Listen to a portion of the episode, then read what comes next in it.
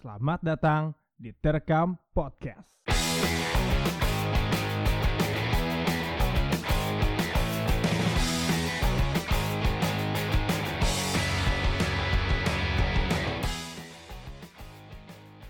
Nah, balik lagi bersama gua di Terekam Podcast.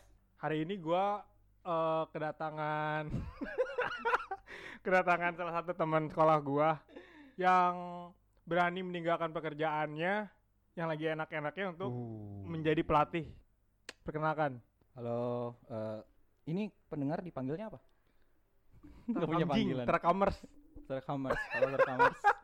Gua Satrio, Mhm. temennya Kimin Ya, dari iya. SMA Yoi. Eh, jadi lu Mm-mm. gua undang ke sini eh, pengen ngobrol ini yo. Kan lu kan Ya, udah hampir berapa tahun berarti yo pelatih yo, jadi pelatih. hampir dua Lumba-lumba. tahunan lah ya. Dua tahun berarti lumba-lumba yo. Thank you, buddy. Dua Oh, tahunan udah, lah. udah dua tahun ya. Udah hampir dua tahunan sih. Nah, yang gua dilatih yang gua ini bola. Mm-mm. yang gua lihat gitu ya, lu eh, kemarin sempat jadi staffnya buat tim putri Persikabo ya? Ya, Persikabo Kartini, Tira Persikabo Kartini. Itu lu jadi apa di sana? Gue jadi analis. Analis analis pertandingannya Eh, gitu ya. Iya, iya. eh, Berarti salah salah satu analis, staff lah ya. Analis betul, salah satu staff Terus kepelatihan. selain itu apa lagi kemarin? Kemarin juga sebelum Tira Persikabo Kartini sempet di Tira Persikabo Under 20 sama diajak juga Oh, dua, Mm-mm, yang U20. yang U20. Sebelumnya yang latih ngelatih SSB sih.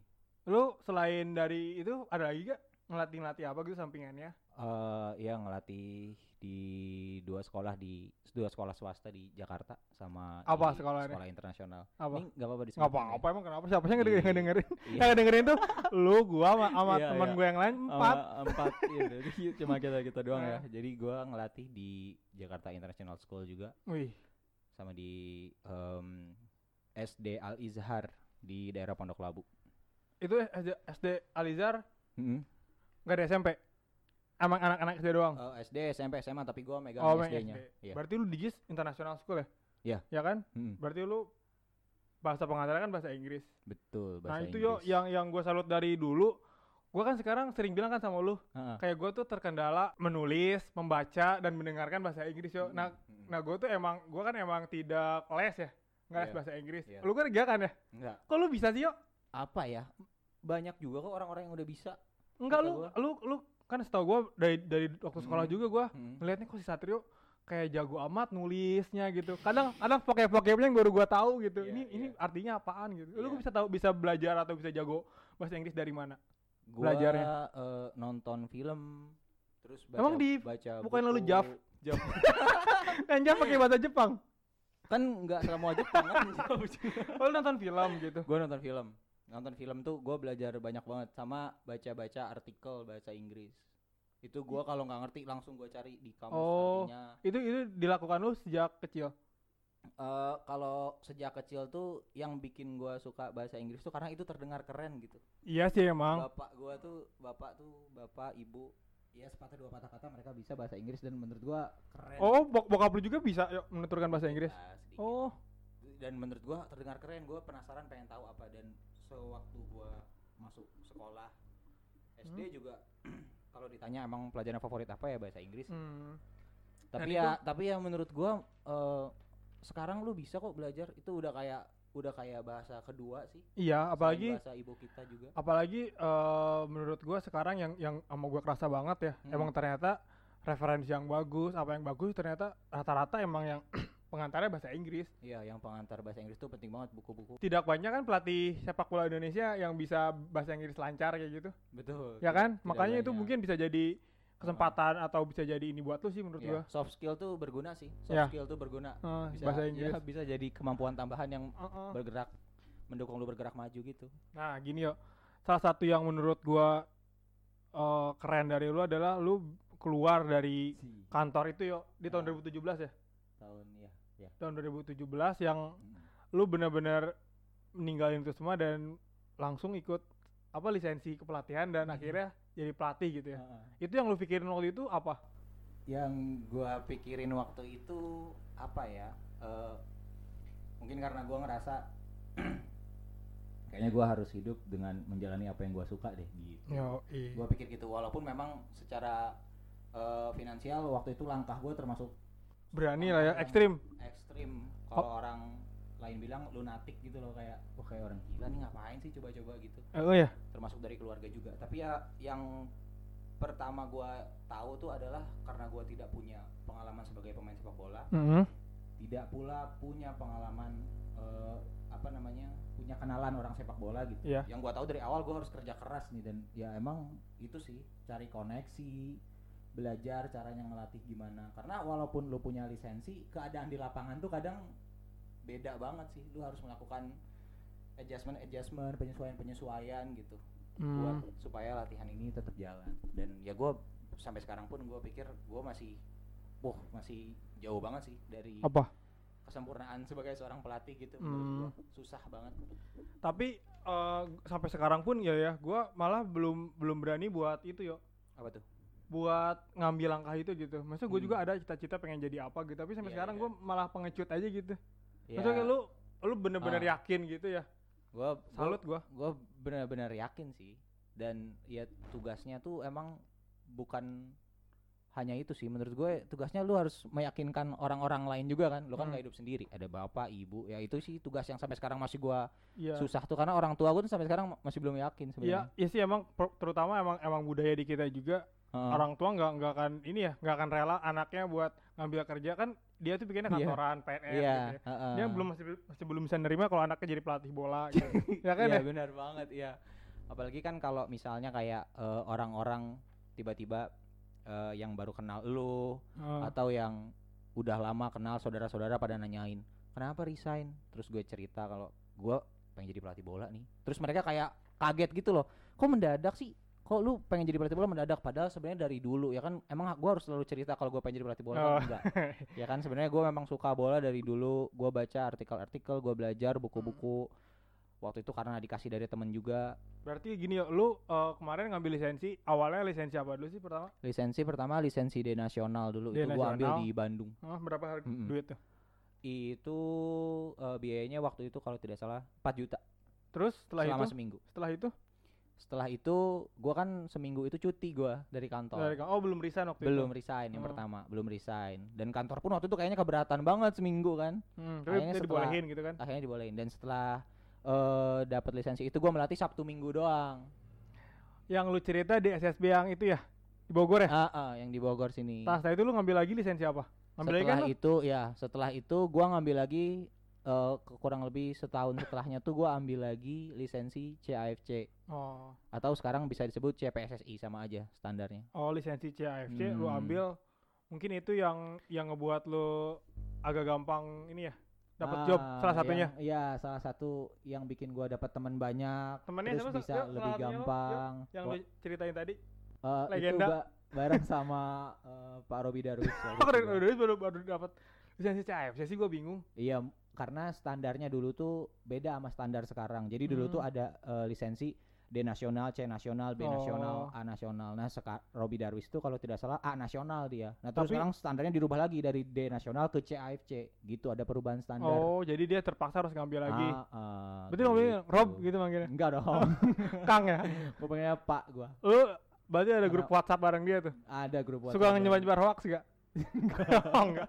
Dia dia salah satu orang tua yang enggak kayak gitu. Enggak, Oh. orang tua yang yang satu lagi. Heeh, orang tua yang lain sih ya. Gini ya kan lu kan eh, yang gua tahu lu kalau dari tidak bermain bola secara aktif Betul. entah itu ikuti kompetisi di, di level sekolah atau apa kan kalau di kelas kita kan yang paling jago kan gua ya yang Iya. yang ngebawa kita juara kelas Iya, kan iya, gua ya. nah Iya, tapi sorry, tapi sorry, emang gua tidak Heeh. apa gua gua tahu kemampuan literasi lu dari sepak bola emang Hmm. emang bagus lah gitu Hmm. nah mungkin itu yang yang ngebuat lo tertarik dari dari sisi mungkin lu pengen jadi pelatih gara-gara apa gitu maksud gua Eh, karena itu tadi sih sebenarnya em, kenapa harus ngelatih gitu ya kenapa harus ngelatih karena gua merasa gua punya ide-ide nih Oh. yang gua terapkan di lap di gitu. lapangan bola Di gitu. lapangan seperti Hmm. apa karena menurut gua itu tadi sih gua pernah baca bukunya ZNRS tuh yang Yang Pandit mana? kan pernah Ya. Pandit pernah ngeluarin Iya. buku yang mana ZNRS tuh pernah kutipan di situ dia bilang kalau menurut dia pelatih itu soal nalar kata dia gitu dan gua ngerasa wah Sam- ini relate banget nih gua sama- Sampai sekarang berarti lu, lu pegang ya? sampai sekarang gue pegang menurut gua nalar Mm-mm. terus ada contoh-contoh juga kan Arrigo Sacchi, Julian Nagelsmann mereka kan juga pelatih-pelatih yang secara eh, pengalaman profesional nggak ada gitu Si kalau Jose Mourinho masih main amatir gitu ya? dia masih oh dia posisinya gelandang dia pernah main juga Si Jose Mourinho? gelandang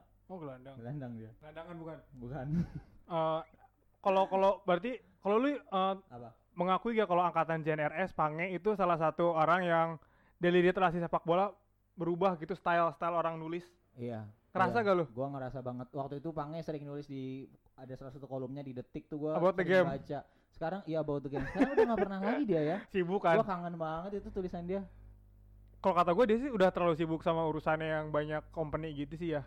Company-company media ya. Ya kan? iya dia kan jadi bos media sekarang makanya mungkin Tapi itu gua sih. bener gue pengen banget li- lihat Pange nulis lagi soal bola sih Si ZNRS juga produktivitas nulis bolanya berkurang kan? iya Heeh. heeh. Tuh mungkin yang belum pada dengar yang jarang suka baca nih kalau menurut gua sama Satrio emang ini sih ang- apa eh, penulis angkatan dia itu emang Iya. bener-bener inilah iya itu role Bagus model lah banget, role ah, model, role penulis model. banget kontennya tuh nggak kosong gitu kayak. terus dari dari apa, ngambil sudut pandangnya tuh kadang dikaitin sama sesuatu yang ah, ah, betul ya kan? jadi sudut ya jadi maksud gua wawasannya luas iya gini yo Ya. Eh, apa sih ini mulai Gua- serius ya mulai serius gua nih. sekarang kita ngomongin langsung ke sepak bolanya nih ya. Oke. Gua tahu lu sangat suka sama Liverpool nih. oh, oh. Yang gua pengen tanyain, Hmm. menurut lu Jurgen Klopp ini salah satu orang yang tepat di Liverpool apa gimana? Dari segi taktik, str- strategi, manajer dan segala macam. menurut gua tepat kalaupun kemarin nggak menang Liga Champions menurut gua Klopp orang Tahun kemarin tepat. Liga Champions siapa? Eh, Liverpool Liverpool kan? Liverpool Lu tadi bilang tidak menang Liga Champions, walau tidak menang menurut gua tetap dia orang yang tepat menurut gua walau tidak menang. iya Kok tidak menang? Sih kan juara. iya kan kan juara nih Liverpool kan juara Heeh.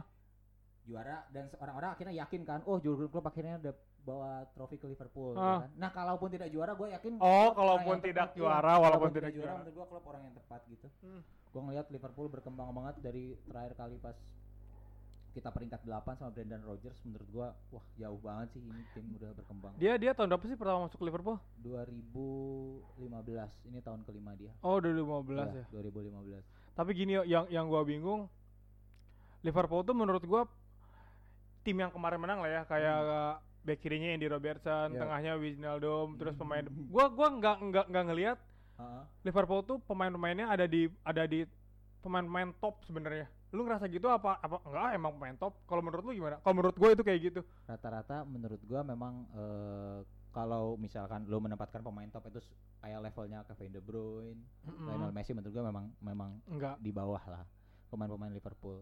Tapi, Tapi kenapa? Tapi ya itu tadi kan kalau main bola tuh teamwork gitu loh.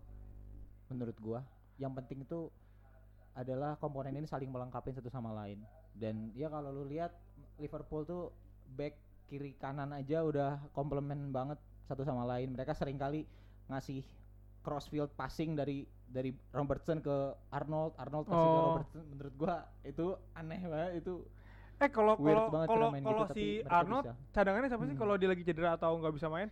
Kalau Arnold cadangannya itu sebelumnya si Klein. Sekarang praktis sih paling Milner sih di situ.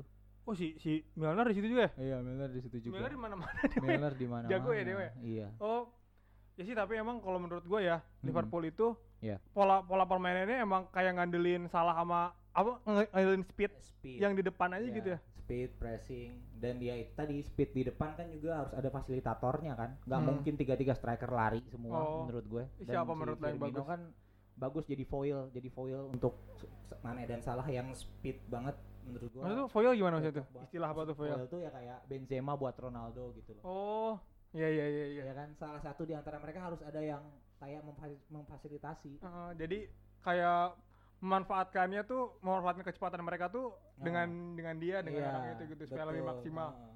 Tapi si Firmino sendiri perolehan golnya sama, sama salah Mane sama apa banyakan sama di salah satu tuh gue nggak tahu. Eh, em, Tetap- dari gol sih Firmino kalah jauh dibanding dua oh. counterpartnya dua temannya itu menurut emang kalah jauh sih. Tapi kalau Firmino bisa dibilang fast nine atau apa tuh? Ya false nine dia.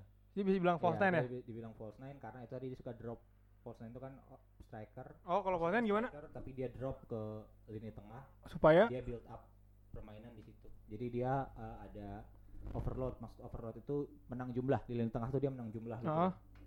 Oh, jadi dia emang emang fungsinya emang enggak enggak ngegolin lah ya. sebenarnya Eh, kalau iya, kalau- banyak yang bisa ditawarkan striker selain ngegolin. Maksud gua eh, kayak Benzema. Hmm. orang-orang tuh selalu bertanya Benze selalu bilang bahwa Benzema ini nggak cukup ngegolin tapi menurut gua dia udah Bagus. striker paling cocok itu buat Real Madrid menurut gua ya dan dia pun sering membuat keputusan-keputusan yang menurut gua striker lain nggak mungkin lakuin gitu Misalnya?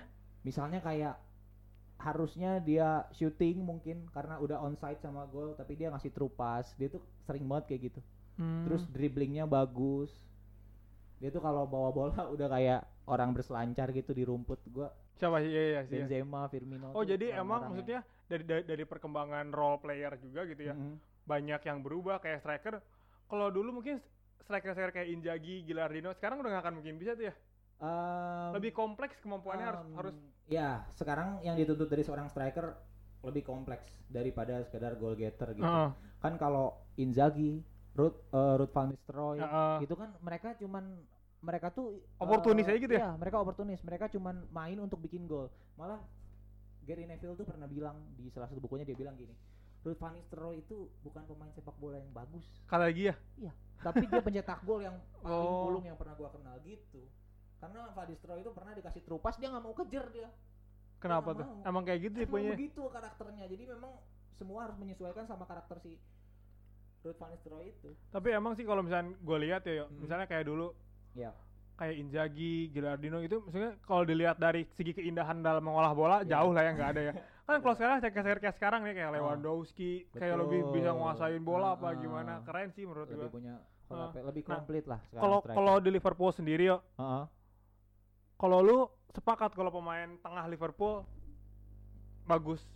Apa emang sebenarnya bisa lebih bagus ketika cocokan siapa sih kalau versi lu nih mah? Mm-mm. Gimana? Apa emang udah bagus yang sekarang? Henderson siapa lagi sih biasanya? Anderson, Wijnaldum, Wijnaldum sama em, Fabinho. Fabinho emang Fabinho. Biasanya siapa? Holdingnya. oh holdingnya Fabinho. Oh, sekarang Henderson sering kali dimajuin. Dia Hmm. jadi dua gelandang di depan. bagus kalau kata lu mereka bertiga. Kalau secara eh, kemampuan masing-masing menurut gua kurang mereka. Tapi kalau jadikan sebagai tim, oh cocok banget. Gua paling suka tuh gelandang Liverpool sebenarnya Nabi Keita sih. Mungkin dia karena cedera nabinya. terus. Karena ada nabinya. Enggak lah. Karena kemampuannya tuh menurut gua bagus banget Keita. Heeh. Tapi ya karena dia cedera terus, dia jarang main. si, si Keita tuh orang mana sih? Siapa? Nabi Keita. Nabi Keita itu Hmm, Nabi Keita itu orang mana? aduh gue lupa deh salah satu negeri di Afrika gue lupa apa oh bukan bukan orang Prancis. bukan dia Mane salah itu kalau ada Piala Afrika mereka semua cabut oh iya. iya Gini yo kalau kan kalau yang gue lihat ya, kayaknya Oh. nih ya kalau kalau Liverpool main, Hmm. kayaknya si si tengahnya tuh cuman jadi kayak anjing gladiator doang tuh kayak nyari nyari nyari bola doang. Iya. Sisanya nanti udah kasih mereka mereka ya Kalau kalau menurut tuh kayak gitu gak? ya memang begitu mereka me- mereka memang main pressing trap dan trapnya itu selalu menguntungkan untuk salah dan Mane karena mereka mereka speed merchant maksudnya mereka tuh orang-orang cepat yang bisa menyelesaikan serangan dengan dengan cepat Oh, juga emang ada emang ada namanya istilahnya tadi Mm. pressing trap. Ya, pressing trap. Kalau gegen pressing gitu, Gegen pressing itu adalah suatu kondisi di mana kalau bola hilang, mm-mm, semua tim fokus untuk rebut bola itu. semua tim. Heeh, maksud Seluruh- oh sorry, semua pemain terdekat berusaha merebut bola itu. Jadi Yang- kayak yang- dikeroyok gitu yang loh. terdekat ya gitu ya. Heeh, jadi kayak Tapi dikeroyok. apakah gegen pressing kadang tidak efektif atau atau jadi bumerang gitu ketika stamina-nya lemah atau Ah, ya gitu betul, betul. Nah, untuk mengakali itu, untuk mengakali stamina, ketahanan pemain biasanya ada beberapa syarat supaya gegen pressing itu terjadi. Mm-mm. gimana? Misalnya kalau eh, si gelandang bertahan tim lawan passing bola ke belakang. Itu bisa dimulai tuh pressingnya. ketika si gelandang bertahan, Gelandang bertahan passing bola ke back misalnya. eh, Lawan nih ya, kita lagi bicara lawan. Nah, itu bisa mulai pressingnya. dimulai dari Firmino atau Nah, dimulai depan. dari Firmino atau bisa jadi Mane Mane, atau atau, Salah, eh, tergantung angle bolanya yang enak di mana. oh nanti diarahin baru setelah ge- gegen langsung ke Ah, trap gitu. Ah, jadi eh, jadi gini, eh gegen pressing itu Hmm. adalah suatu kondisi di mana kita berusaha merebut bola. Misalnya kita lagi nguasain bola nih, Tiba-tiba kerebut nih. terus bolanya kerebut. Nah, kita pressing dia balik. Gegen pressing itu istilahnya counter pressing. Jadi saat kita di pressing dan bola kerebut lawan, kita pressing dia balik. Mm-mm. Itu artinya gegen pressing, counter pressing. Nah, yang tadi gua maksudkan supaya nggak capek, ya kan? Nggak karena nggak mungkin juga gegen pressing Hmm. 90 menit. Menurut gua, aduh, nggak mungkin, capek pasti. Capek banget itu. Capek banget. Nah, karena itu harus ada di, harus ada eh, trigger yang membuat pressing ini jadi agresif kayak gimana nih? Iya. Itu tadi kayak misalnya gelandang bertahan back pass bolanya ke eh, back Oh, jadi jadi di atau saat lu kondisi tertentu aja gitu ya ya. posisi-posisi Jangan tertentu aja. Enggak, enggak bisa. digegen jangan gitu. setiap momen eh, langsung di counter press. Ada Oh. juga kalau di Leverkusen tuh dulu eh, seingat gua Roger Smith tuh pernah bikin di salah satu wawancara dia bilang kalau kalau lu mau gegen press, mau pressing kayak anjing gila gitu, empat detik aja. empat detik nggak dapat bola udah biasa reorganisasi lagi di belakang. Oh, dia gitu cara ngakalinnya. Jadi Oh, iya iya iya. iya jadi Berarti yuk, banyak hal. pressing ini emang emang lagi apa sesuatu yang hits di Jerman atau emang tumbuh di budaya Jerman bukan sih sebenarnya? Em, sebenarnya gegen pressing itu eh, iya sih. Ya. Nah, di sekarang ini kan di toko sepak bola Jerman itu ada namanya Ralf Rangnick, Apa di toko tokoh-tokoh tokoh tokoh. tokoh sepak bola Jerman itu yang sebelumnya juga di R- RB Leipzig itu dia sekarang jadi direktur teknik kalau nggak salah dia tuh memang salah satu orang yang pertama Yang- pionir lah oh, pressing pressing pressing. dan pemanfaatannya dengan berbagai Oh. cara tadi itu dia jadi Jerman memang sekarang sepak bolanya lagi maju banget sih Iya, Kalau iya lu- kalau lu mau kirim pemain muda ya ke Ke sana Jerman ya. aja Maksudnya maju dari dari sisi dari sisi teknik di la- teknis di lapangannya ya? teknis di lapangan iya teknis di lapangan di Jerman itu semua tim counter attack-nya berbahaya semua tim mereka bisa counter attack cepat banget Karena emang rata-rata pelatih mereka emang kemampuannya rata-rata di situ gitu ya. iya di situ di sana secara coaching Mm-mm. mereka juga apa ya memudahkan waktu eh, Julian Nagelsmann jadi pelatih Hoffenheim itu secara lisensi dia belum belum memadai itu Oh, benar. tapi karena dia potensial nih Hmm. oke boleh lu Jadi- ngelatih Hoffenheim nih Jadi ada ada kultur nggak harus nama besar yang latih di top betul di top betul kesempatan untuk ya. pemain muda pelatih muda muda. Jerman budayanya emang gitu. budayanya kesempatan semua gua makanya gua Pengen sekarang ke Jerman. pengen ke Jerman Berangkat lu kan juga bahasa Inggris yuk. ya kan nggak ngaruh juga kan Jerman bukan Inggris Kalau kalau kita bagi ke Liverpool ya. Mm. Menurut lu kapan Liverpool bakal down jika pemainnya apa kayak yang kemarin terus ini? Ini berarti squad ini udah bertahan berapa lama sih kayak squad ini dua tahun dua tiga Dua tahun tahun, dua tiga tiga tahun tahun ada nggak? eh, dua tiga tahun lah kayaknya ya iya dua dengan tiga tahun ini kanan sini, ini sini gitu betul sama betul gitu ya. Mm-mm. Menurut lu orang-orang nanti bakal lebih tahu gak cara menangani Liverpool?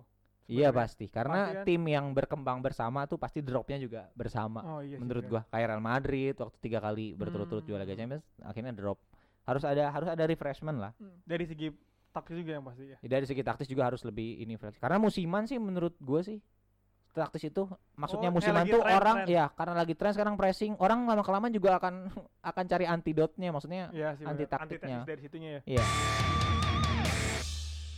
Lu pernah denger gak pelatihnya si ini yuk? apa tuh siapa siapa, Siapa sih yang yang yang dibilang gila itu yuk? Hmm, Marcelo Bielsa Nah. iya kenapa Kalau kalau kalau dia jenis pelatih yang taktikal banget apa yang memanfaatkan pemain kan ada Uh, beberapa dia- pelatih yang memanfaatkan pemainnya gitu. Heeh. Kalau iya. biasa ini sebenarnya mungkin cuman kita kita aja yang tahu ya kalau Biasa. kalau yang di bawah yang, yang jarang-jarang baca mah siapa jarang gitu. baca nggak tahu. Karena secara prestasi dia kurang sih. Hmm, tapi banyak orang tapi emang bilang, apa apakah kesuksesan yang menentukan prestasi kan? Enggak juga. Hmm, dia tuh kalau pergi ke mana-mana dia selalu jadi cult selalu jadi icon dia. Karena dia itu obsesi banget sama perhatian banget tuh hal-hal kecil tuh dia perhatiin banget. Pergerakan pemain lawan terus eh, kecenderungan lawan eh kecenderungan pemain ini untuk nendang pakai kaki kiri atau Oh, kaki kanan wah detail ya. spesifik banget.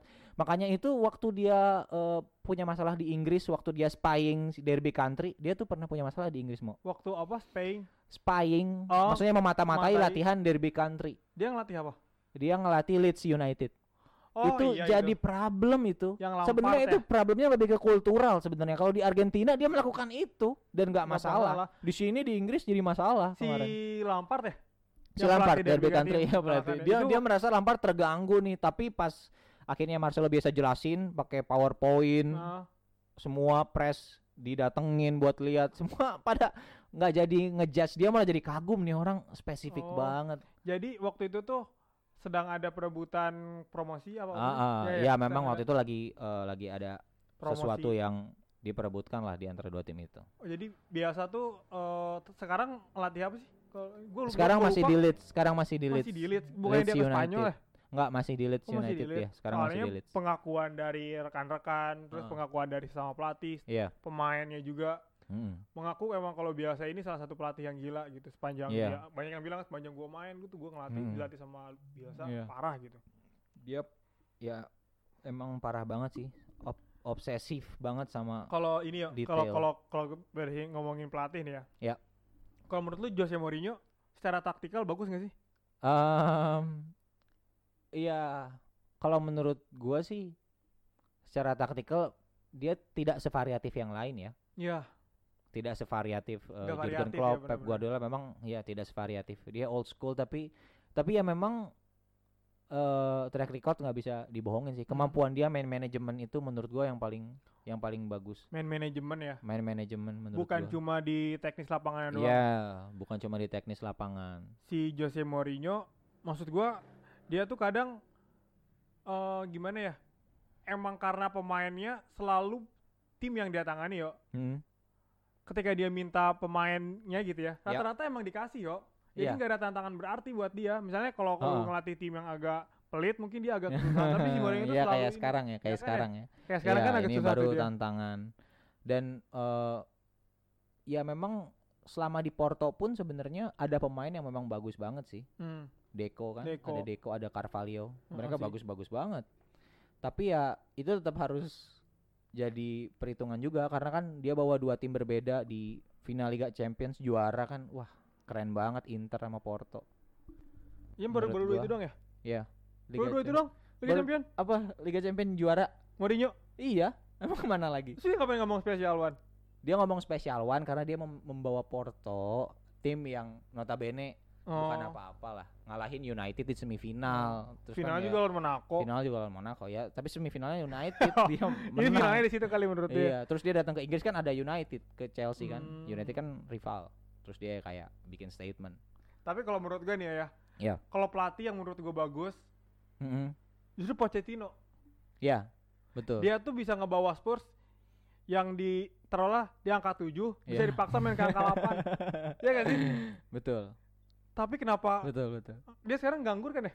dia sekarang masih menganggur Ya harusnya sayang aja menunggu gitu. pekerjaan iya Kalau lu ngelihat si Pochettino sebagai pelatih muda kayak gimana? Ada obsesi ke sana gak atau lu Wah iya salah satu referensi itu lu gitu? salah satu referensi juga ya Pochettino kan waktu itu dia di Espanyol terus ke Southampton dan memang semua itu klub-klub yang dia latih ada kayak fingerprint dia gitu loh ada kayak bekas Hmm. bekas ya apa namanya jejak jejak jejak tangan dia di mana sentuhan-sentuhan dia tuh terus dia tinggalin buat tim menurut gua juga keputusan untuk memecat Pochettino ya menurut gua nggak akan ada lagi manajer Tottenham yang bisa kayak Pochettino sih Iya sih. rugi kata gua Rugi. rugi kata Pema- gua dia tuh waktu final lawan Liverpool aja iya nggak beli pemain sama sekali kan? iya Hah? Dengan Iya. bisa manfaatin seadanya gitu, terus Hmm. mak- maksimal istilahnya.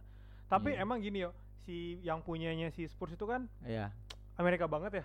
Inggris apa Amerika sih? Daniel Levy Ya. Amerika Le- iya Levy apa Levy sih? Levy Levy Eh, Daniel Levy itu Amerika Hmm, banget ya. Maksud hmm. gua emang kurang ba- apa banyak dia tuh punya klub NBA ya. gua nggak tahu deh iya emang ya Setahu gua dia tuh emang pengusaha Amerika di sport juga. Dia tuh Ah. punya salah satu klub entah itu bola atau apa ya. iya Maksud gua pengaruh owner Amerika terhadap terhadap perkembangan sepak bola kerasa sih yo. Liverpool iya Thomas Werner Amerika dia bahkan Thomas Werner eh, ngebanggain kalau dia tuh bisa ngedapetin Andy Robertson, ngedapetin Hmm. pemain yang yang tidak terlalu ini tapi dengan hasil yang maksimal gitu. iya Maksud gua emang si yang punya Tottenham sih ini yo cenderung apa ya bisnis yo. hmm. Bener gak sih kalau lu setuju gak?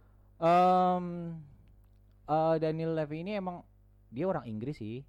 Cuman mungkin emang budaya yang lu maksud mungkin budaya ini Ah. marketingnya gitu kan karena budaya dia kan emang jualannya. lama di Amerika juga bisnisnya. ini bisnisnya. Nah si Daniel Levy ini emang agak pelit sih, Pelit kan. pelit jelas banget. Jadi emang di Tottenham itu ada batasan kalau gaji paling mahal segini. Hmm, dia bikin salary cap sendiri ya. Iya, dia bikin kayak batasan-batasan sendiri dan kalau menurut gua sih emang ya kalau Tottenham lebih mau satu level naik lagi Eh, harus perlu invest sih. perlu invest Perlu buat invest. ya. Tapi yang yang gua yang gua yang gua kagum dia ngomong gini yo. Siapa nih? Itu si Le, Le, Le- Levy. Daniel Levy, iya. Daniel Levy dia ngomong apa?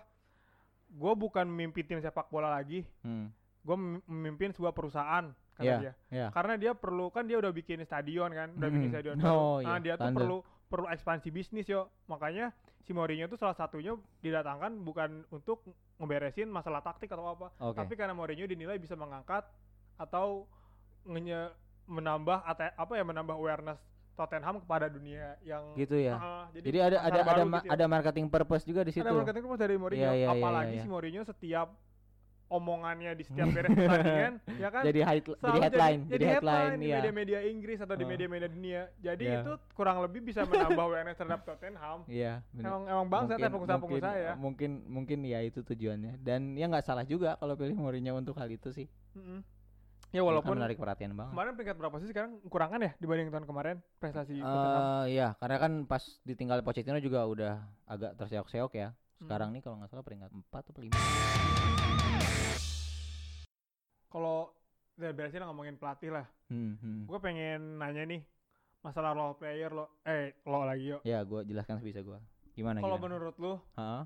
kalau lu jadi pelatih, Iya. formasi mana yang bakal lu implementasiin atau bakal lu pakai? Formasi apa gitu ya? Ya, gaya main kayak gimana, formasinya berapa? Eh kalau gue em kalau menurut gua sih formasi itu bi- bisa fleksibel sih ya. Hmm, gimana situasi gitu ya? Gimana situasi?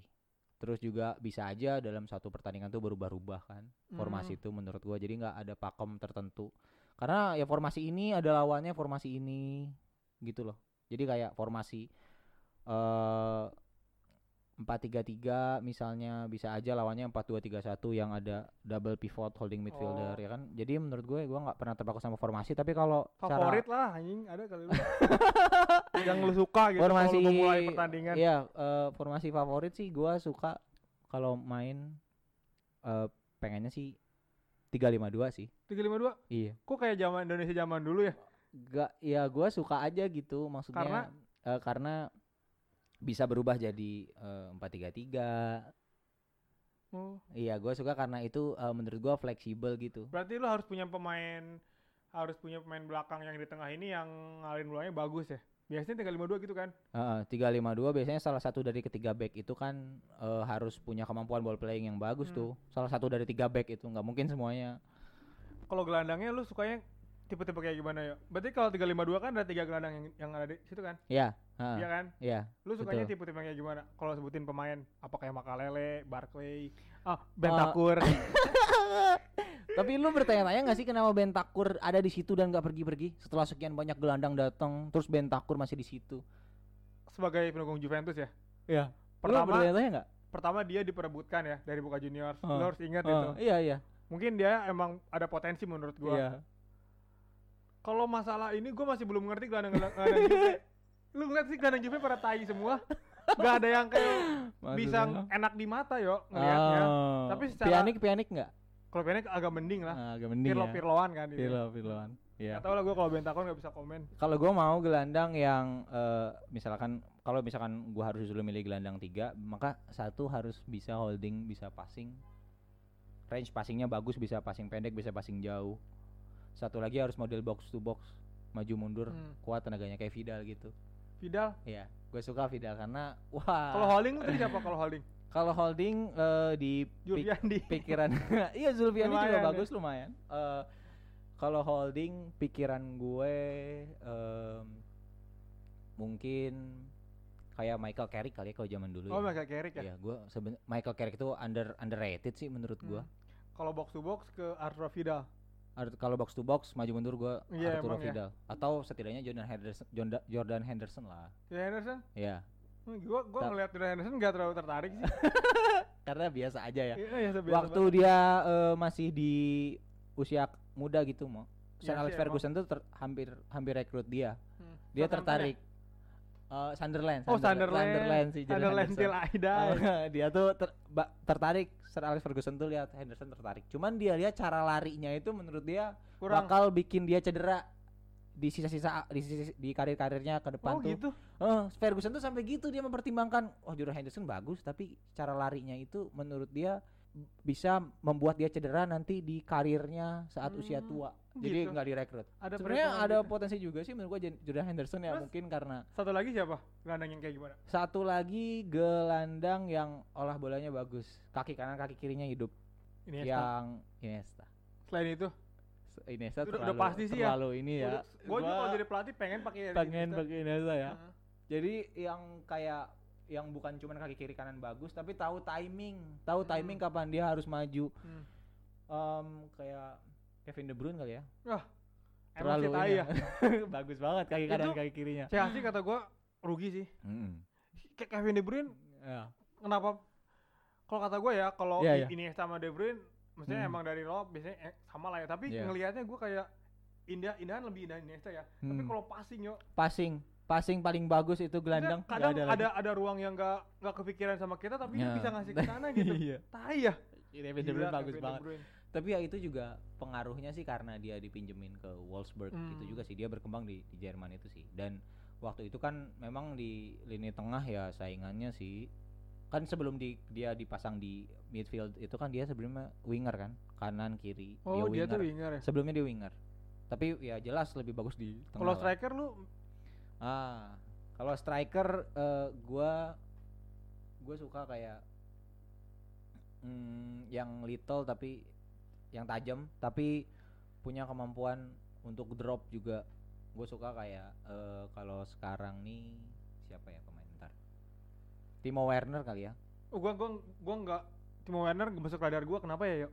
Kenapa? Gak masuk radar gua gua nggak jarang sekali dia tuh bisa main winger juga gue sukanya itu sih. Oh ya Bisa yang main ini kan dia tuh yang main di Piala Konfederasi ya? Iya sama Jerman. Heeh. Nah, yang yang Jerman juara Piala Konfederasi tapi pemainnya itu ya gitu ya iya yang salah satu pemain muda yang dapat kesempatan di pas Piala Dunia setelah Konfederasi itu ya Werner. Yang lain pemain-pemain tua. Itu sih menurut gue yang yang bikin harusnya memang lebih percaya ke pemain-pemain muda yang menang Konfederasi itu sih oh yang Jerman gagal iya kemarin yang Jerman gagal kemarin Sama Korea. Konfederasi ini Sama iya, aja sama kalah ya? Korea si sama Korea ini yuk si Werner jadinya ke mana yuk ke Liga Inggris ya salah ya Eh, gosipnya sih iya udah sepakat ke Chelsea dia. yang ditikung apa dia Ya, awalnya nikung pengen nikung Liverpool. Dia Liverpool. udah udah kayak video call sama Jurgen Klopp gitu, udah kayak komunikasi intens. Tapi problemnya kata Jurgen Klopp tuh kemarin dia di interview juga bilang kalau kita nih bisa aja datengin pemain, tapi kita harus jelasin juga ke pemain yang udah ada di sini. Kenapa gaji mereka kita potong, tapi kita datengin pemain baru seharga 50 pound, 50 juta pounds gitu. oh gitu Iya gitu. Emang Jurgen Klopp mikirnya Liverpool gitu. secara keuangan nggak nggak sekaya United gitu ya Iya dong. iya Secara ya keuangan gak sekaya United Enggak ya? jelas ya. oh ngerti gua makanya dia Iya, beli beli jadi- Minamino ya Minamino. Iya. oh Iya, gitu Minamino. Benar juga. Ya tapi Minamino kan ya sebenarnya untuk marketing purpose juga bagus mau kayak tadi Iya. Mourinho kan Asia kan belum Pak ada. Ya Iya, Asia kan belum ada Liverpool. iya sih benar. Eh, emang kalau kita ngomongin ini ya pembelian pemain Heeh. dengan bisnis purpose kayak gitu Iya. maksud gue emang bisnis olahraga itu sekarang udah tapi gue bingung ya kenapa ketika dirilis pendapatan klub olahraga ter terbesar ya Yuk. sepak bola cuma ngewakilin Real Madrid sama Manchester United itu pun di Nah. Peringkat 8 atau 7 Padahal Manchester 10. United terpuruk tapi tetap aja Iya sih, kayak emang. saya gue juga bingung sih itu Rata-rata klub ini yo NBA Heeh. sama yang Iya. ini apa NFL ya NF Oh ya NFL. heeh, Eh, heeh. jadi maksud gue hebat banget gitu gue Hmm. dia eh, tidak dalam pasar Indonesia atau apa tapi dia bisa bisa penghasilannya bisa ini yo bisa lebih gede gitu mungkin karena kultur budaya Amerika tadi bisnis bisnismen Amerika gitu. Iya. Ya kan sih setuju gak lu Iya, setuju gua. nih kalau gua ini kan kan gua kan Juventus ya Iya. kalau lu ngelihat Juventus dari sisi bisnis pembelian pemain sering cemerlang kan Sering cemerlang walau menurut gua kadang kurang perhitungan juga sih kadang. Kadang mau main gratis asal siapa gratis. aja beli asal gratis beli. Emang Tapi ya nggak apa-apa kalau gratis kan. Ya cuman memang gajinya sih. Kayak emang. kemarin Emre Can itu kan sebenarnya eh, problem awalnya itu karena kuota pemain asing Di Juve udah penuh dan Kedira lebih lebih diutamakan gitu. Nah, kayak Dira Si itu Emre Can kan sedangkan Emre Can kan dijanjikan untuk dapat posisi setidaknya main di Liga Ah. Champions. Dia kecewa Iya, nggak nggak akhirnya daftarin. nggak didaftarin. Bentakur yang daftarin. Bentakur yang didaftarin. Gila Bentakur. Itu kalau kalau kita gua ngomongin Kedira nih ya, kita Iya. ngacak lagi nih, kita ngaruhin gedor lagi. Ya nggak apa-apa. Kalau lu ngelihatnya gelandang-gelandang kayak gitu, Iya. fungsinya tuh selain ngebuka ruang tuh sebenarnya apa sih gua ke- karena kalau dari, dari kacamata awam nih ya, Iya. kan kita ngelihat dari alah bola bagus sudah pasti pemain bagus, tapi nggak juga. Betul. Ada pemain yang emang kayak Kedira ketika dia main dari Hmm. segi ini tapi efektivitasnya emang bagus gitu. Iya, ya kayak em, kadang tuh kita harus kompensasi itu sih ya, kayak kompensasi eh, skill pemain, kayak Vidal misalnya. Mungkin kan secara olah bola olah bola dibanding Arthur Melo atau dibanding Frankie De Jong tuh ya jauh banget. Iya Arturo Vidal gitu. Iya. Tapi kayak Conte pernah bilang kalau kalau saya ke- ikut perang nih, saya akan bawa Arturo Vidal kata Conte gitu. Oh, Ya karena itu tadi dia Spartan. tuh ya Spartan. Dia ada salah satu artikel yang bilang Arturo Vidal kalau kejar bola tuh kayak pemadam kebakaran mau nyelamatin bayi di gedung yang lagi bakal kebakaran gitu loh. Ada artikel yang bilang kayak gitu dan ya kayak sama kayak Dira tadi emang secara kemampuan olah bola kurang tapi ada kapabilitas-kapabilitas lain yang bisa dia tawarin gitu loh mau sama dianya. kayak waktu tahun 2010 tuh dia salah satu gelandang box to box paling bagus sih waktu Siapa? tahun 2010 Sama kayak Dira ya. iya sama kayak Dira Yang bikin gua jadi mikir lagi waktu Pogba mau pindah nih ceritanya. iya mau Waktu pindah itu gua baca di Twitter apa di mana Mm-mm. di media Italia ya, Heeh. ngebuka statistik Pogba yo sama Kedira ada perbandingannya gitu yo. Kan waktu Hmm. dia, dia sempat main dulu nih setahun bareng. iya Tapi ketika ada Kedira jadi kayaknya si Pogba tuh nggak ada juga nggak masalah. dia tuh terlalu banyak nguasain bola, Betul. kadang terlalu lama nggak terlalu efektif. Iya. Jadi ketika emang dia harusnya udah ini malah di ini lagi. Eh, nah, gue tertariknya pasti. justru pas 2014 ya lu nonton kayak yang Brazil lawan Jerman 71 yang 7-1. Berarti ketika dia Iya. main cemerlang itu gampang ngegolin. itu jelas itu perbandingan yang apa ya perbandingan yang bagus banget untuk lu lihat gelandang bagus sama gelandang yang Oh. kalah Iya, waktu itu Luis Gustavo Brazil tuh Luis. Gustavo ya? Luis Gustavo Dia ma- wow dia jauh Liga- banget sama kayak Dira jauh Dia Liga Champion ya, yuk. eh Liga Champion dia Bayern Munchen ya, yuk. dia waktu itu lagi udah pindah ke Wolfsburg kalau nggak salah Oh. iya dan ya emang Hmm, udah jauh jelas itu lu bisa lihat sih Kalau kalau. Indonesia menurut lu ada kayak gitu? diajarin itu ya kayak diajarin main bola ya Aduh, gila itu Lu kalau Indonesia liatnya ada gak yang kayak gitu? Ada. Gua paling suka pemain Indonesia Zulfiandi sih. Juvendi ya. Zulfiandi menurut gua yang mainnya tuh simple. Dan kadang kala kalaupun dia harus melakukan sesuatu gitu misalnya Hmm. harus dribbling dia harus lewatin orang itu dia lakukan di momen yang tepat gitu loh. Jadi nggak nggak selamanya harus show off gitu tapi efektif. Menurut gua Zulfiandi sih. Gua suka banget Zulfiandi. Nah, ya tadi balik lagi ke yang tadi apa Ah. pengen ngomongin ini ya, yang tadi yang bisnis olahraga yang tadi beli pemain kadang ada nilai nilainya bukan di lapangan tapi di luarnya gitu. ya Maksudnya perkembangan tren kepemilikan olahraga dari segi bisnis kalau di Indonesia sendiri kan lu udah udah beberapa kali mungkin kerjasama walaupun sama tim yang gak terlalu profesional ya. Mungkin lu Ah. bisa bisa menilai di situ ya. dari kemampuan main manajemen kebanyakan di Indonesia. Kalau menurut lu kayak gimana? Ah masih konvensional apa boro-boro kepikiran kayak gitu gitu? main manajemen Hmm, main manajemen gitu. maksudnya eh, ya eh, kalau di level top sih kan gua belum pernah cobain ya tapi kalau di yang lu level rasain kayak junior dan ah, kemarin ya emang main manajemen tuh bagian paling kompleks sih emang dari apalagi kayak kemarin eh apa tim cewek kan hmm. wow itu wah kompleks banget itu kadang kita juga harus hati-hati ngomong sama cewek sama cewek Oh, kan ya iya. karena kalau mereka tuh perasaan bener sih Hmm. emang kalau terus juga kita harus dapat respect mereka itu sih yang Itu susah tuh Li- berarti itu liga liga putri pertama kan? Liga Putri pertama dan Hmm. runner up kita Runner up yoi. ya? runner up kalau sama ya? Persib kalau sama Persib ya. Berapa bantai? dibantai Persib dua leg kalah sama Persib. Ya Oh. tapi memang Persib layak juara sih, gua Hmm. akuin. Jadi kalau kalau menurut pengamatan lu gitu ya, Mm-mm. kebanyakan orang-orang Iya. petinggi-petinggi manajemen di Liga Indonesia kayak gimana? Em, manajemen petinggi-petinggi. Pokoknya yang ada di struktural gitu yang membuat Iya. keputusan klubnya. Kalau menurut lu sejauh pengamatan lu sebenarnya kayak gimana? Sebenarnya ya ini sih em, problem yang mungkin semua orang udah tahu ya. Mm. Gitu. Jadi kan sepak bola ini modalnya nggak sedikit ya, Mo. Iya. Maksudnya mahal. Sepak Mahal. bola ini olahraga yang mahal dan PSSI bertugas untuk ngasih anggaran ke klub. Klub baru bisa ikut liga gitu. Dan kadang ya anggaran-anggaran ini macet gitu loh. dari dari eh, dari mungkin dari PSSI juga agak telat. Terus klub juga kesulitan untuk mengkompensasi karena itu tadi kita kalau secara model bisnis jelas masih belum kayak liga-liga Eropa gitu loh. Belum profitable. Liga-liga eh, klub-klub ini tuh belum profitable. Padahal ya Mm, kalau kita bandingin sama masih banyak nomboknya gitu loh maksud gue. Heeh sih emang tapi kan Iya. bukannya bukannya harusnya bisa dikelola ketika kita tahu kebanyakan fans di Indonesia gila-gila gitu. Iya. Apa itu nggak cukup? Em, dengan fanatisme maksudnya ya dengan fanatisme gitu kan maksudnya. Ya sebenarnya gua nggak tahu sih ya tapi em, kalau di Bogor aja misalkan eh, Persikabo main gitu gue sampai full house tuh baru cuman sekali pas lawan Persib doang. Setelah itu udah nggak nggak pernah full house gitu. Iya paling cuman beberapa tribun. juga gitu. Eh, enggak ini gua ngomongin yang eh, cowok juga. Oh, oh yang cowok? Yang cowok aja full Oh. house cuman sekali gua tahu pas lawan Persib. Oh. karena derby Jawa Barat kan. Oh. Itu juga diisi sama banyak penonton Persib datang dari Bandung.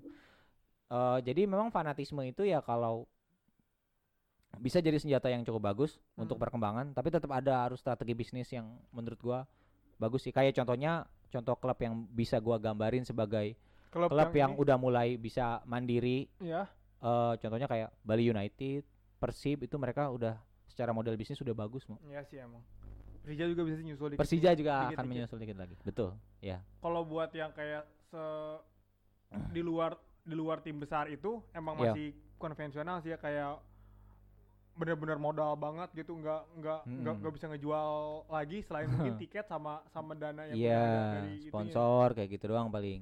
Jadi banyak yang nombok lah, banyak kalau kalau menurut gua nih ya Ya. salah satu masalahnya juga dari wawasan yuk Wawasan referensi para para semua penggiat bola penggiat bola. Betul. Iya, iya. dari pemain iya. pelatih Pelatih, betul. penonton juga Hmm, Ini kritikan yang memang harus didengar orang ya. Nah, memang menurut kita gua itu masalahnya yuk Iya. lu benar. ngerasain nggak dari Gua sisi pelatih teman-teman pelatih lu Setuju gua ya bahkan gua pun harus belajar sih. Iya, ya memang siap. menurut menurut menurut gua itulah yang harus kita sadarin kalau kita nih bukan aduh dibanding negara-negara Hmm. Asia Tenggara aja tuh kita kita kita apa gitu loh. semakin turun dari Asia kita Tenggara aja semakin ya. turun iya maka kita harus cari bersama-sama nih apa sih problemnya dan pertanyaan itu apa sih problemnya ini Hmm. akarnya itu akarnya adalah pengakuan kalau kita nih nggak tahu apa-apa Nah, kita bener. tuh harus sadar kita nggak tahu apa-apa dengan kesadaran itu kita akan belajar gitu tapi kalau pada akhirnya kita cuman bangga banggain masa lalu Hmm. waktu jadi pemain ngapain aja terus tim. SSB-nya eh, dibawa ke mana eh, ya dibawa ke Piala Wali Kota juara ini Hmm. itu kan ya ya iya tapi Bagus menurut ya, gua iya. itu bagus gitu.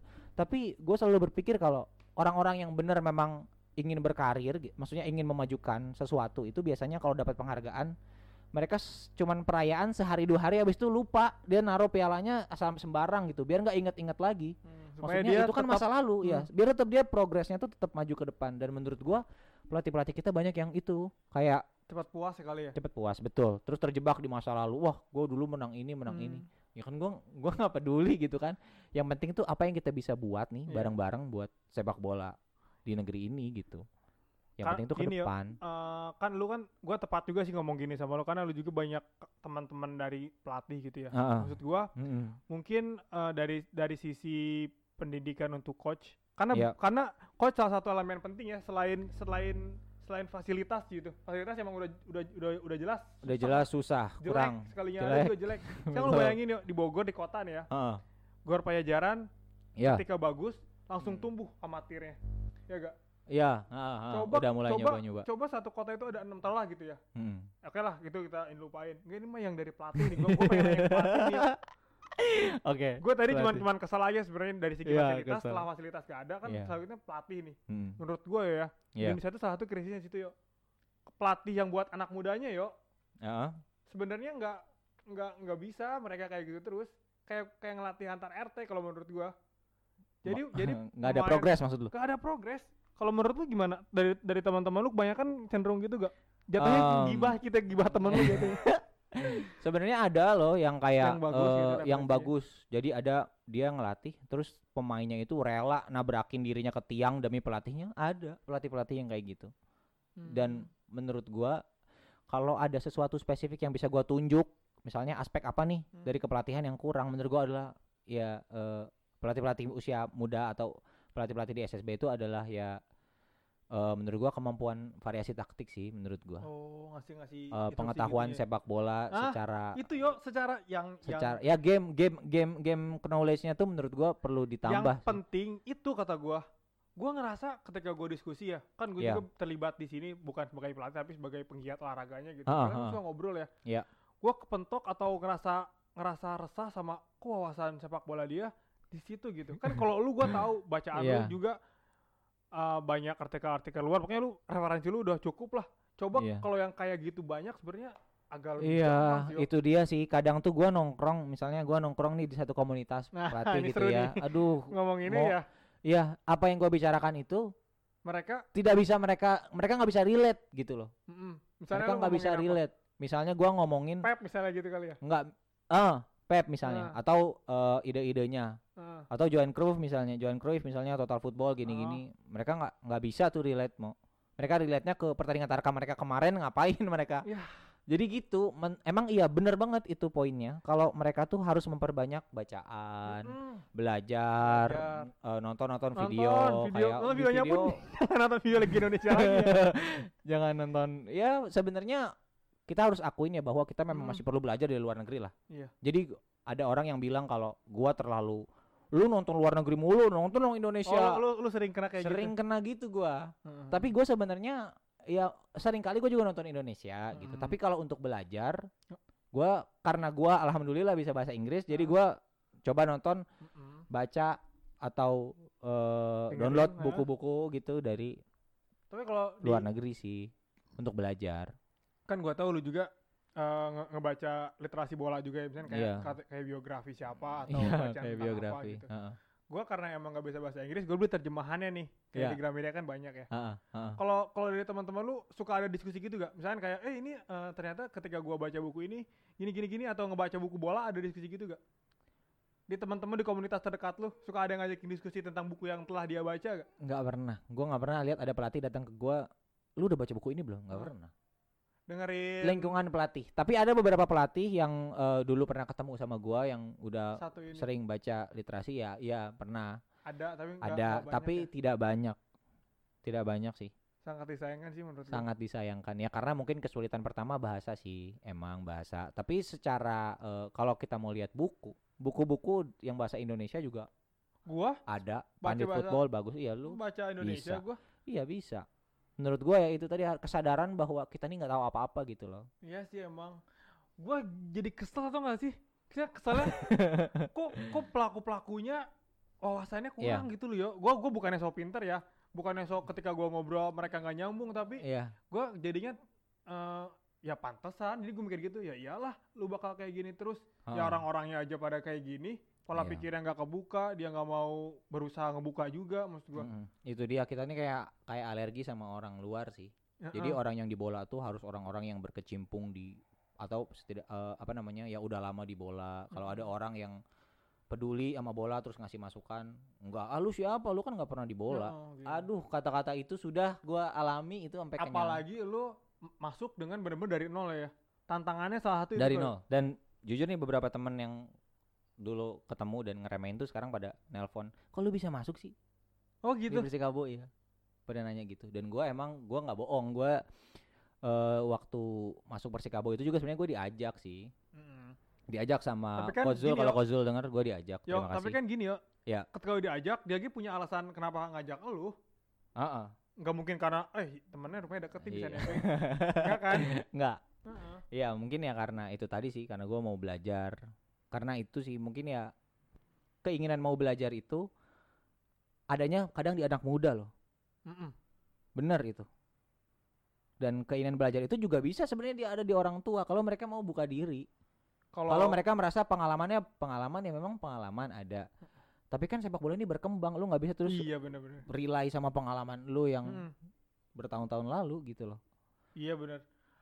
Sepak bola tuh perkembangan taktiknya dibilang lam, dibilang cepat juga lumayan agak cepat sih. Iya. Ya kan harus Iya, upgrade sebagai pelatih ya. harus upgrade. Ya betul. itu apa ya eh, yang gua rasain gitu ya. Jangan kan dari kepelatihan gitu, dari segi Mm. orang-orang yang ngurus di manajemen aja.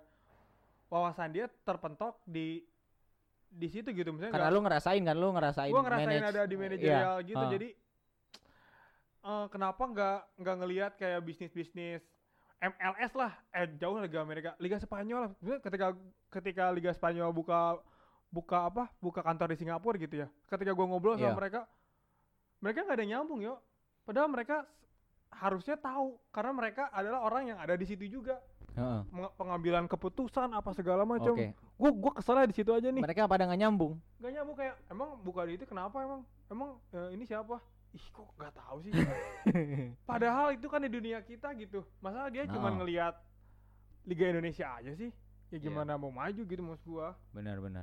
Ya pokoknya gitu lah yuk kalau Emang- lu sendiri gimana kalau ket- ketika lu Ya. ketika lu nanti gitu suatu saat punya Amin. Udah amin atau aja gue. bagus karirnya gitu ya Amin. Hmm. lu bakal membenahi bagaimana cara PSSI melatih pelatih pelatih mudanya apa gimana menurut lu? Em, gue eh, mungkin ini ya, gue akan memfasilitasi kalau gue punya wewenang gitu ya. Mm. A- Ini andai-andai Ya, aja, andai-andai kan? aja. andai-andai aja. Kalau gue punya wewenang, gue akan memfasilitasi orang-orang, tiap orang, pelatih, pemain itu ya tadi yang kayak lu bilang, kayak literasi. Itu menurut gue penting banget sih. Walaupun memang praktiknya kita perlu praktekin di lapangan, tapi kan modal dasarnya itu teori dulu Iya. Teori dulu mau. menurut gua itu harus itu penting dan emang kebanyakan pelatih-pelatih ini karena merasa orang lapangan gitu kalau dikasih teori atau ada urusan yang berhubungan sama teori misalnya kayak suruh presentasi bingung juga mereka tuh karena biasa di lapangan gitu loh Hmm. tapi menurut gua kita perlu belajar itu belajar teorinya belajar gimana caranya kita ngadepin orang maksudnya Hmm. orang-orang kayak eh, atasan kita board misalnya Hmm. direktur-direktur gitu kita kan perlu menciptakan eh, tampilan yang presentable juga maksudnya jadi kan pelatih nggak cuma teriak-teriak di lapangan tapi kalau ketemu misalnya di ruangan rapat meeting juga bisa gitu loh. Menurut gua itu perlu ditekankan. Terus yang kedua juga fasilitas eh, memfasilitasi orang-orang untuk belajar gitu. Hmm. nggak harus selalu lewat eh apa lisensi. Kita kan bisa bikin kayak coach meeting ngomong ngobrol apa belajar di pengalaman seminar-seminar kayak gitu. Oh iya sih emang jarang sih gitu ya. dibanyakin dibanyakin gue pengen itu Tapi dibanyakin kalau yang angkatan lu kemarin yang usia seusia lu? Ada yang paling muda paling muda setahun di bawah gua anak gue NJ namanya Dion. Eh, dia bagus juga tuh dia Dia pinter. nge- sekarang ada di mana? dia ngelatih SSB Oh. dia dia muda dia sama gue yang muda.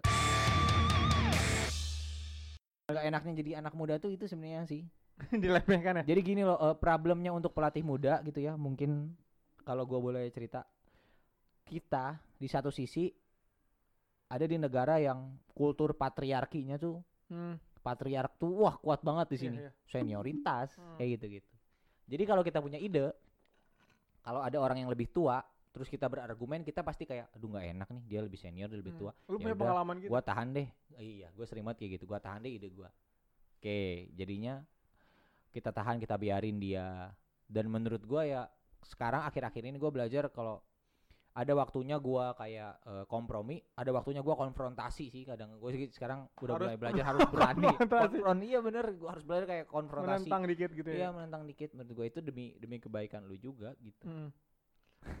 Berarti gini yo, uh, gue tadi kan lu cerita nih sebelumnya yang yang benturan lu, yang presentasi lu tentang bidding pelatih pon. Coba gimana ceritain tadi? iya bidding itu se- pernah lu bidding pon, Iya bidding pelatihan belum lama ini. Sebenarnya Ah. itu kemarin gua sebenarnya gua pengen belajar aja sih. Ah. Gua tahu pasti wah pasti gua akan kepilih. iya. Udah tahu jelas banget itu udah kayak jelas banget. Jadi kayak ini aja ikut Indonesian Idol gitu, audisi audisi. Nah iya, nah si waktu gua eh, ke sana ya gua presentasi seperti Mhm. pelatih-pelatih lain dan lumayan lama, lumayan jadi jadinya malah bukan kayak gua presentasiin eh, topik atau materi gua malah gua jadi kayak dikuliahin gitu. Hmm. Dan ya itu pengalaman berharga sih. Lain kali mungkin gua bawa Villanesia aja, plak-plak gitu. Jadi waktu itu dia selalu mempertanyakan Valencia ya. Harusnya kaidah-kaidah Valencia harus ada gitu. Betul. Dia Padahal Valencia padahal Valencia kurikulum. Kurikulum untuk iya, kurikulum untuk pendidikan lah pendidikan. Iya, itu dia. Jadi dia menganggap semua hal itu harus eh apa ya? Menganggap Valencia itu sebagai harga mati cara main bola. Gitu loh. Dan gua kemarin gua bawa footage dari Bundesliga Yoi. gua bawa materi-materi yang gua baca dari eh, media luar nah, Ah. terus ya wak- emang waktu itu gua sampai diginiin gua mau kamu kalau ada senior kasih tahu Heeh. Terus kamu kalau ada senior kasih tahu didengerin serius gua digituin terus kalau ada senior kasih tahu jangan kamu ngebantah kayak sok pinter gituin gua ya udah setelah digituin gua diem aja dong ya gua udah ya. tidak berdebat lagi ya udahlah ya gua abis udah di sini gitu Berarti gini yuk. Dia pengen 433. Ya kan Planesia itu pak pakamnya 433 kan. betul Berarti double Hmm. pivot apa enggak sih 433-nya? kenapa 433 Planesia itu double pivot apa enggak sih? empat Enggak tiga ya? tiga yang satu gelandang Satu bertahan gelandang- dua di depan oh, gelandang holding serang gitu gitu ya. ya Julfiandi Evan Masa inilah ya. Paus Tanggang. iya iya iya Oh gitu. Jadi kayak gitu padahal lu lu tidak tidak terlalu setuju. Jadi jadi gimana yang menurut kan 433 yang di Indonesia kan Ah. terlalu ini ya Eh, lebar ya. Maksudnya spread out main out. maksudnya mainnya lebar jaga jarak antar eh, pemain itu lebar kalau saat build up serangan dengan serangan jarak pemain lebar. betul itu, Itu Villanesia belajar itu harusnya untuk digunakan untuk belajar gitu dan kalau udah profesional kayak Pon misalnya Hmm. apakah gua harus 433 apakah gua harus main sesuai dengan cara itu gua pikir tidak ya tergantung kemampuan pemain sih ya kalau gua melihatnya Tapi yuk kenapa kenapa jadi kenapa Villanesia jadi jaraknya an- berjauhan ya? Enggak kalau lu dari dari sisi situ setuju gak? Em, Kalau Indonesia main pemain Indonesia dengan kemampuannya dengan ini cocok Ah. main untuk ya jarak eh, Villanesia itu kan dibuat dengan eh, riset Mm-mm. kayak gitu-gitu dan Dinilai menurut riset yang dibuat dinilai itu Hmm. adalah cara bermain yang cocok untuk pemain-pemain kita. Pemain-pemain kita secara skill individu bagus. Berarti di- supaya ruang-ruangnya banyak gitu ya, ruang-ruangnya banyak. gitu apa gimana ya? dan memang eh, eh, logikanya sih kalau menyerang boleh aja. Spread out itu boleh aja. Tapi lu harus tahu konsekuensinya. Kalau salah satu pemain kita melakukan kesalahan bola kerebut maka pemain yang lain covernya jauh. Karena kan jaraknya jauhan. Ntar Iya. pemain mau nyergap ke situ harus lari jarak yang ditempuh harus lebih jauh dan kalau pemain menyanggupi itu ya sebenarnya nggak masalah tapi kalau gua kemarin nggak gitu karena gua lihat eh, capek nih gitu Enggak, kalau gua nggak setuju malah. Kalau gua kenapa Valencia jadi jadi spread out? Harusnya kan Indonesia bukannya dengan pemain yang kecil-kecil kecepatan bukannya lebih baik main rapet ya? rapat kayak Barca gitu maksudnya ya Pendek-pendek gitu, dikit-dikit gitu. Ah, Ya sebenarnya bisa aja. Gue sih tidak menyalahkan satu paham untuk paham yang lain. Tapi kalau kalau Indonesia bisa melakukan itu nggak apa-apa. Tapi jujur kenyataannya sih yang gue lihat di lapangan problematik. nggak problematik buat tim yang gue cobain. Menurut gue problematiknya itu sih jaraknya itu kemampuan pemainnya juga ya. kemampuan itu. Kalau lu bisa cover jarak segitu banyak antar lu dan pemain lain terserah nggak apa-apa bisa. Tapi kalau menurut gua Potensial problematik. kalau lu melihat tim Asia Tenggara nih, yuk. Ya. Kayak Vietnam atau Thailand. Aha. Kayaknya mainnya kayak gitu semua kan dia memanfaatkan ini kan, Iya. memanfaatkan kemampuan dia dari segi fisik atau apa Heeh. tapi lebih cepet-cepet. Gak ada. Vietnam sama Thailand main jauh-jauhan. Ya. Ini tuh Mereka- Indonesia jadi nggak juara-juara mulu kayak gitu anjing. Aduh gila. Terus mereka secara kemampuan eh, secara taktik lebih variatif juga sih. Kayak kita Oh. waktu di final SEA Games kemar final SEA Games atau apa sih yang lawan Vietnam itu kalah lagi Oh, akhirnya. lu ngelihat Kalah di final itu ya. lu lihatnya Ya gitu. kita dari awal kita main udah apa eh, Vietnam main rapet. Hmm. Kita berusaha main ngandelin winger kita yang cepet-cepet. yang Nggak tembus-tembus, kalah terus. yang end produknya Jore. Jangan end produknya. Gue kesel sama wing wing gue dari, dari, Iya. dari dulu. Iya iya, ini kan ap- apa namanya ya? Secara mereka kemampuan duel satu lawan satu, baik bertahan menyerang tuh Vietnam bagus-bagus. Jadi nggak tembus-tembus.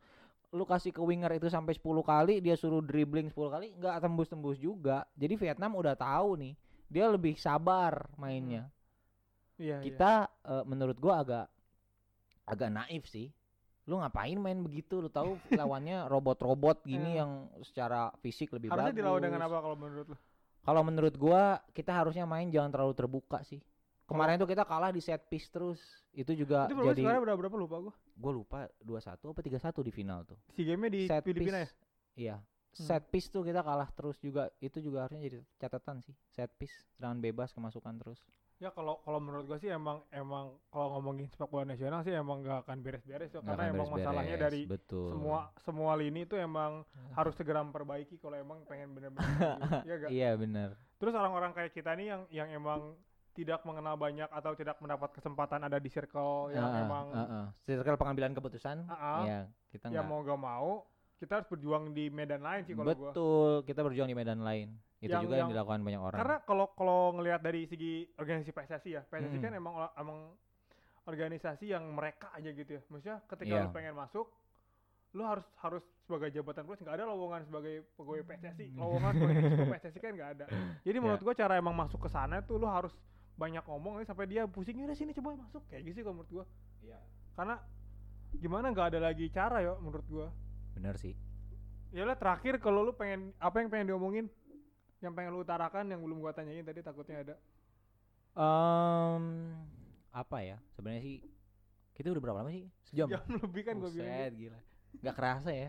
Dan kalau gue sih ngerasa em, itu tadi sih yang kalau ada salah satu hal yang harus diperbaiki ya pertama itu tadi fasilitasin eh, kursus-kursus dengan dana yang murah dan tempat yang di mana-mana terus kayak banyak baca buku Mm-mm. semua pemain pelatih Iya pemain juga sama. semua pemain pelatih dan yang ketiga adalah trust menurut gue Mm-mm. lu harus percaya kalau lu baru, sama orang muda orang-orang baru sama orang-orang muda yang mungkin saja justru pengetahuannya insights-nya lebih banyak Mm-mm. Eh, dan gue temukan itu sulit banget dipercaya makanya sejak gue masuk bola gue punya prinsip kepercayaan itu adalah satu-satunya yang bisa lu kasih.